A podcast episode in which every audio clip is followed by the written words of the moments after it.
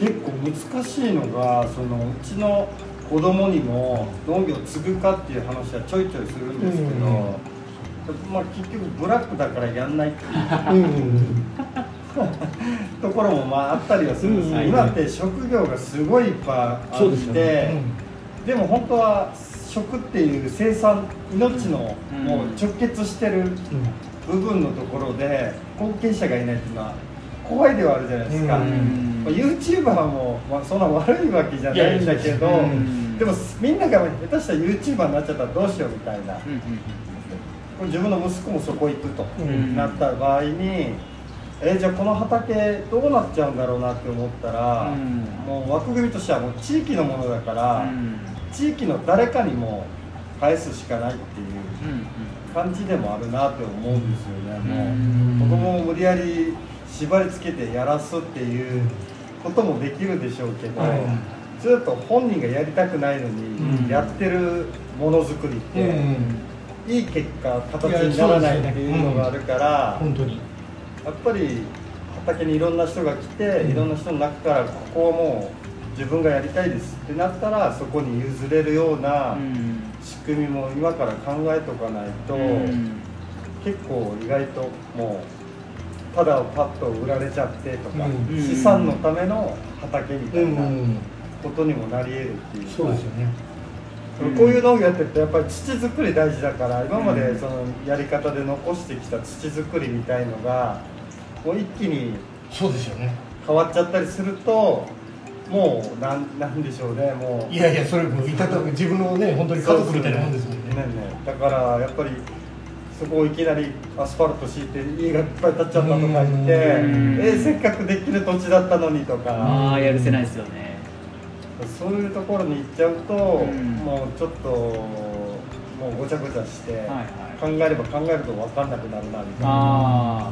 ただねなんかその、まあ、僕1か月間その日本津々浦々旅してきたんですけど、はい、まあ、その道中いろんな人に会ってきたんですよ、まあ、有機農業者メーカーなんですけど、はい、結構ねあの、まあ、僕がその旅の中で会った人もそうだしそうじゃない時に会った人もそうだし結構その有機農家ってその2代目が継ぎたがるんですよ。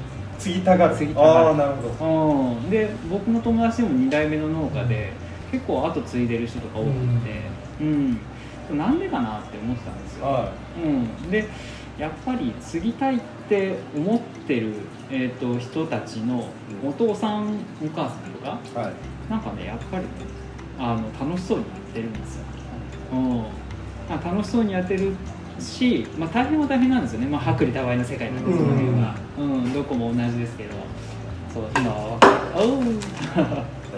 そう今はなんかまだ若いからとか機会があるからできるけど、まあ、このやり方でいつまで続くのかっていうようなテーマはみんな同じように思ってますよね。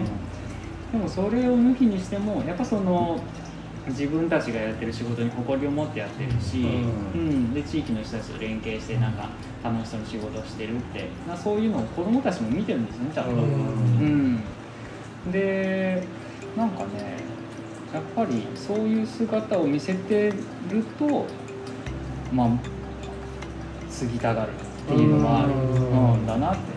でそのうちなんかの場合ちょっと特徴的だったのが、はい、昔かなりストイックだったんですよ考え方が、はい、うん、あの環境活動みたいな感じで雪のりやってたから、うん、はい。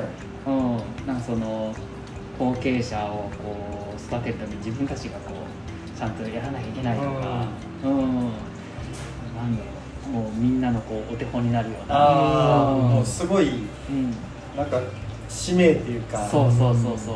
有機農業界を背負ってる。有機農業界だけじゃなくてもう地球の運命を背負ってるみたいな感じで。で僕があの出荷させてもらってたあの中華料理屋さんに、はい、あの一回言われたことがあるんですけど何かに君たちはなんか時給のこうなんだろう。あのあの解決しなきゃいけない問題を一身に背負ってるよね。って一回言われたことがあるぐらいでやってたんですよ。でもそれ自分では分かんなかったんですよね。うん、でもそうこうしてるうちになんかいろいろ自分なりに農業やっててある時、まあ、名古屋でオーガニック映画祭っていうイベントがあって映画祭？映画祭。お有機農業に関わるはい。そのドキュメンタリー映画みたいなその、まあ、有機農業だけじでですけど、うん。まあ、能的な題材にした映画を上映する映画祭っていうのがもともとその関東の方でやってたんですよ。うん。でそれを名古屋版でもやろうっつって、うん。ね、やり始めたんですけど、まあ、結局2回やったのかな。うん。でそのうちの1回で、えっと、新規就農者の人にそのパネルディスカッションに出てほしいって話があったんですね。はい。うん、でそこのパネラーにちょっと選んでもらったんですけど、はい。まあ、打ち合わせがしたいからってことでその時の司会者の子が来てくれたんですよ、はい。うん、でいろいろこううちの思いとか、はい。どうやってるかとか、はい。全部話したんですけど帰り際にはい。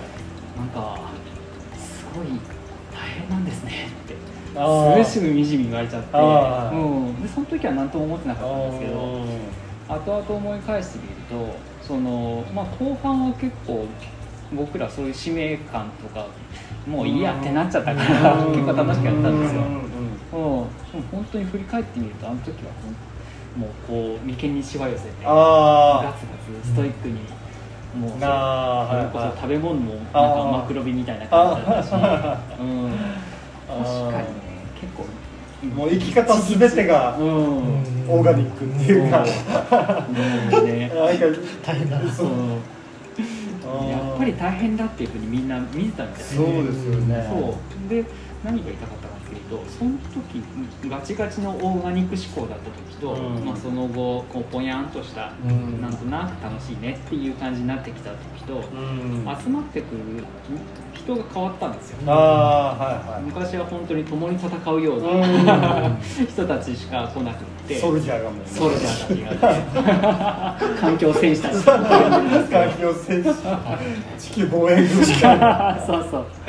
でそういう人たちしか来なくてあまりそんなに多くなかったんですああはいはい。でも後半は結構いろんな人が集まあってー。うん環境戦士以外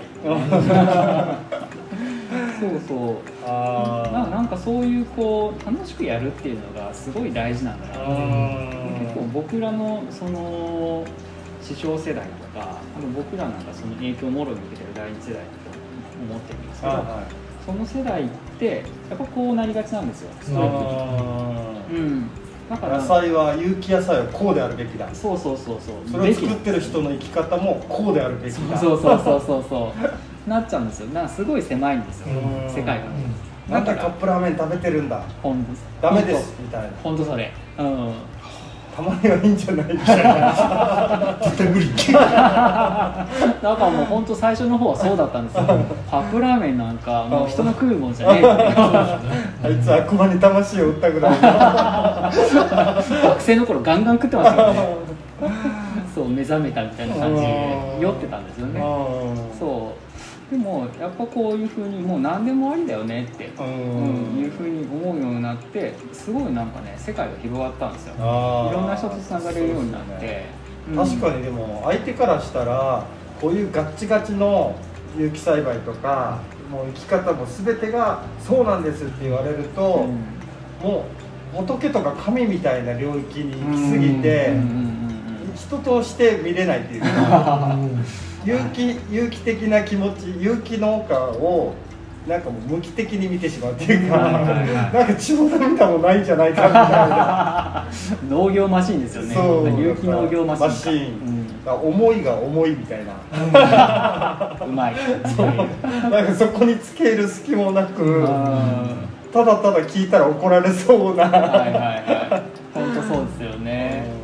そう。ななんかそういうことにしてなんかこう仲間を増やす活動を広げるっていうか。そう。ですね。だから全体でいかないとうん。ソルジャーっていうかうん。その選手たちだけがうん。前に行って後ろ振り返ったら誰もいないそうそうそうじゃないっていうね。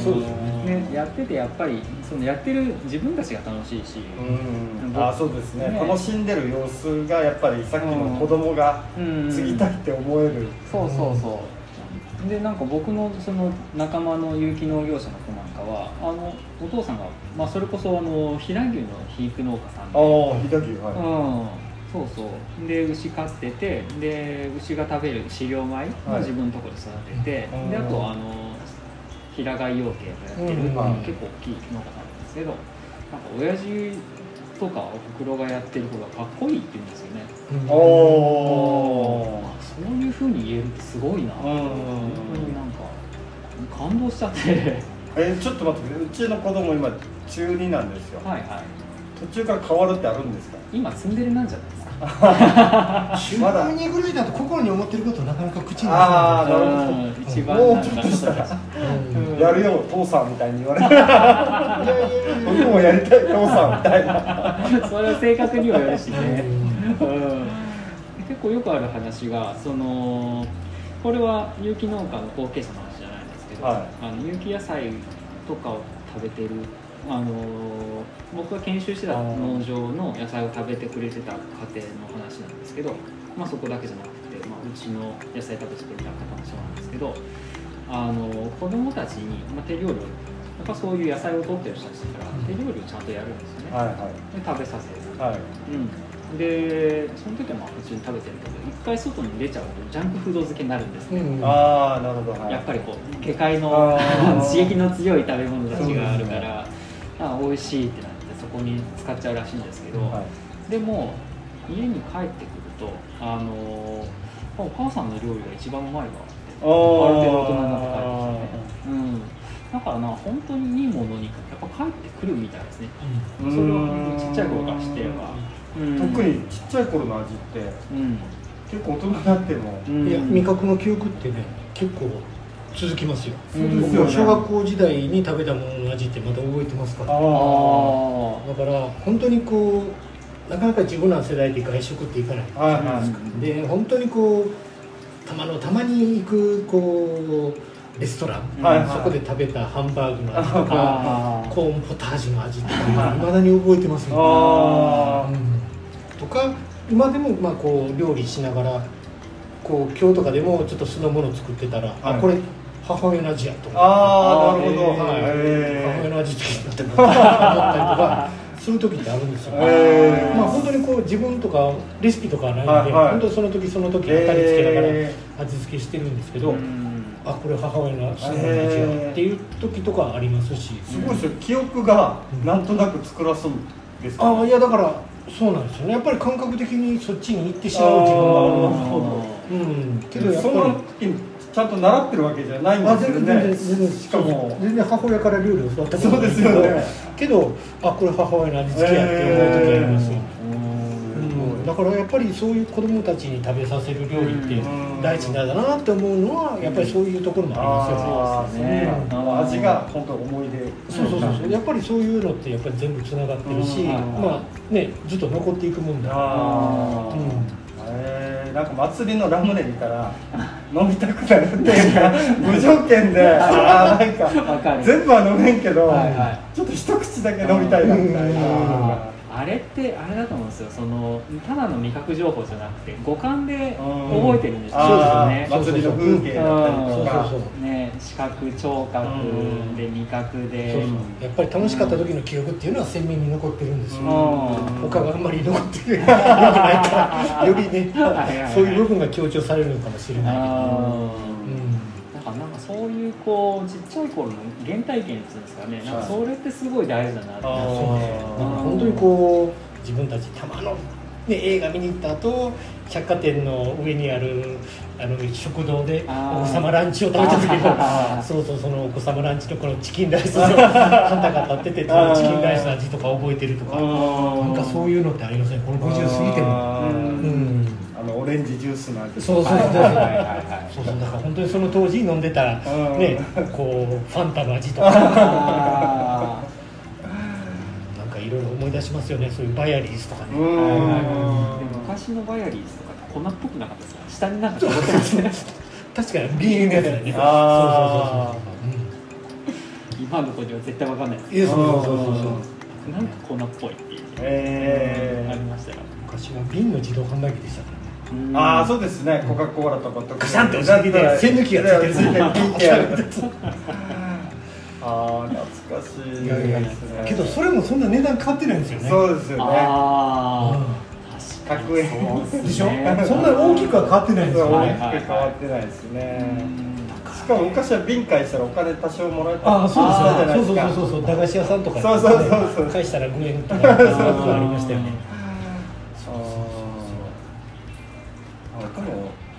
その時代によくもまた一回戻ってるみたいなところもあるんじゃないですかねなんか。えーだからなんかねやっぱり世の中便利になりすぎてしまってる部う分だからやっぱりそういう部分にノスタルジーを覚えるのかもしれない そうですね、うん。遊び心だったりとか余白の部分だったりそうなんですよ。だから今はだってなんか便利になりすぎて全部用意されてるじゃないですか。そうですね。その当時って自分で考えないといけないし。うん。で今でしたらネットですぐ調べられるけど昔って調べられたかったじゃないですか。うん。家にまあ百科事典とかはあったけどはい。ピンポイントではないじゃないですか。確かにあの坂東さんたちのあの目玉商品あの目玉焼きじゃない卵焼き、頭うん。すごかった。あれ。想像あれ以上にすごかった。びっくりですよね。びっくりしますよね。あのだからそういうことなのかなって思った。んで、はいはいはい。卵焼きはこうだっていうのからやっぱりあこういう卵焼きができるんだっていう、うん。あ新しい可能性っていうか、うん、あそうなんですよ。だから基本作ってるものは普通の卵卵焼きと同じもまあ、のをそう作ってる。同じではあるんですよ作業ね工程を変えるだけであんなものができる。そう。そうそうそういう部分も分かってもらいたいそうですね。遊び心っていうか、うんそうそうそうそう。だからやっぱりこう発想を変えることでうん。同じものやけどこういうものもできるしこういうものもできる。うん。だからやっぱりそういうのってまあ可能性の部うん。分だからなんかやっぱり人間固定観念に縛られる。そないですかうですねだけどやっぱりそうじゃない部分うんっていうのはいろんなもので探っていきたいし。逆に人が作ってるものを真似して出しても全然面白くないし。そうですよね、うん、だからそこに別に僕がやる意味あるんかなとか思ったりもしますよ。ねうん。そのなんか真似するまでは楽しいんですけど真似したもう常にできるような状態になるとやっぱりあれつまんなくなってきたなみたいはいなはい。そうそうじゃあ何かアレンジできないかとか、うんその人の色がなんか出てくそうるとか。そうそうそうそうそう。だからきっかけはまあ確かに当たり前のものを作ってた時もあったし、はい。けどやっていくうちにん？やっぱりなんかちょっと違う方向に行き始めて今の形にいってるんですけど。あー。あの卵焼きはどういう発想からこう生まれたんですか、あだからねやっぱりそのとろふわの食感っていう部分をちょっと突き詰めていきたいなっていうのがあったんですよあでまあいろいろこう試行錯誤やっていく中であこういうふうに膨らんでいくんだとかあ焼き方でもまあ本当にこう今まで何万個も焼いてきてるからやっはいぱりこう伝わ分かる部分はあるんですけどこれはやっぱり人には教えきれないなって思う部分うん。感覚の部分なんですそうなんですよ、あうん。だから本当にこれはやっぱりなかなか今これだけはやっぱり人なかなかすぐには真似できないだろうなっていう。何でしたゆるふわ？いや、えー、今はそうですねとトロフワードトロフワまあまあけど最いやいやトトロでもないですよね。まあ本当にふわふわ。の食感にはなってるんかなと思うけどまあけどね普通にしてても美味しい卵焼きだからうん。だからまあこういう食べ方もありますよっていう一つの提案っていうのもあるしうん。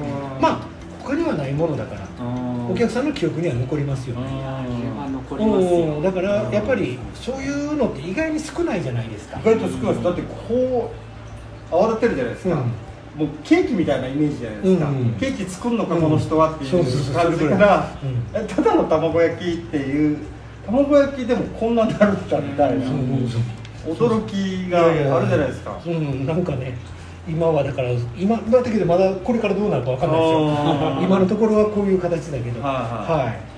けど、うん、やっぱりこの8年間でやってきた中で今はこういう形っていう。へでもやっぱそ積み重ねをずっと考えてるっていうか、これでいいのかな、うんこれでいいのかなこれでいいのかなをずっとやってそれがその姿勢があって初めて生まれるものあっていうか。そうですよね、うん、だから本当にこう2か月前3か月前のとは違う部分もあるし、うん。まあ、変えていってる部分もあるし、はい。うん、だからやっぱりそういうのは日々考えながらはやってますよあうん、だからあの自分やっててそのコック時代と今の違いっていうのは極力作業にしたくないっていう部分がああー。え坂東さん自分のこと真面目とまあ遊びの方が大きいって言ったら、どっちを自覚してます？難しい質問。難しい質問いやこんなことするのってやっぱり遊び心ないとできないんじゃないかなと思って、そうですね。いや。今まで作ってきた卵焼きの形をちゃんと守れみたいな。あ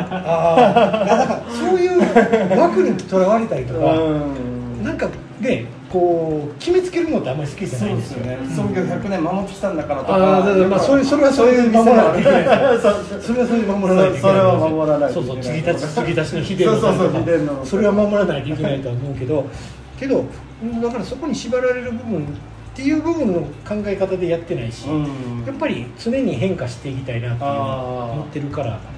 だからうんやっぱり遊びの部分は結構持ちたいなと思ってますよね、うん、だからやっぱりまあ、こういうケーキとか作る時は、まあ、目安ではやりますけど、はい、状態状態で書いたりとかする部分もあるしだからやっぱりレシピを作ると自分たちもそうだったけどやっぱり作業にしてしまう。あ、うん、だから作業にしてしまうとそこにやっぱお客さんって見えないじゃないですか。だからやっぱりこうものを作る中でもやっぱりこう頭でイメージしたこの見た目とか、まあ、味とかそういうものとかを考えながらやっぱり常に作っていきたいなっていうのがありますよね。だからそうしないと面白くないじゃないですか。そうですね、うん、じゃあもうこれからは 坂東さんの遊び心次第で どんどんどんどんいやいやあそうそう どう変化していくかは。そこはあここんなことができるんやって思ったりもあるかもしれない。ですでもだいぶそれ聞くと毎回来る楽しみが増えるいやいやいやいやいやダメだけどそんなにね。あそうそうそうすぐは変わらないかもしれない。ある程度今これ限界かなっていうところまで来てる。んであんまりただ単にでかくすればお客さんの残しが多くなるだけですよ、ね、今どんどんハードル上げてるからそうですよねいやいや綿あめみたいな卵焼きできましたみたいなもう本当にもう浮きそうなそうそう浮きそうなやつ浮きそう意外にね。そうそうこの風船みたいに膨らますのはできるんですよ。ああそうなんですか、えー、けどそれってやっぱりすぐしぼむんですよ。ああ一瞬なんですね。そうなんですよ。本当にこう見た目一瞬であとがあまりにもちょっと見るも無残だから。あそれはしない。あの、えー、しぼむ前に食べてくださいそうそうそう。そうそう。いや本当にこう破裂しそうな卵を作れるんですよ。なるほど、えー、そこまではたどり着いたんですね。そうけどこれはお客さん出すもんじゃない。なそうですそうそう。パンパンにパーってくるのがあるんだけど、えー、見てみたいな。けどそれしぼむと本当にピシャってこういう見るもんね。えー、膨らましたガムがこうあそうですそうです。だから本当に中に空気がたまるような形ができるんですよ、えー、だけどそれはやっぱりお客様用じゃないし食べて美味しいもんじゃないから。出すまでにもしぼんで。出すそうですね出すとところでちょっともうやばいな。お皿のけたところがもう最後 やっぱ空気が縮んでいくああそれフライパンに乗ってる状態だったらこうぷくって。あいやそうですねそれけてしばらくは大丈夫です。あそう、えー、けどお客さん写真撮ろうと思ったらブシャより残念な結果になりそう。です。上げといて下げるっていう。うわっていうので美味しくないし。美味しくないし。しぼんだ後のが美味しくないよと、えー、そうですよね。空気も一緒に食べるから美味しいみたいなところもあってだけどそれは実質空気しか入ってない。本当風船なんですよ。風船。本当に膜なんですかそうです。面白い。いやそれちょっと一遍見て。ちょっと一回これで切りましょう。あ切りましょうか。1時間経ちますねすみません。面白い。じゃあ一回ここで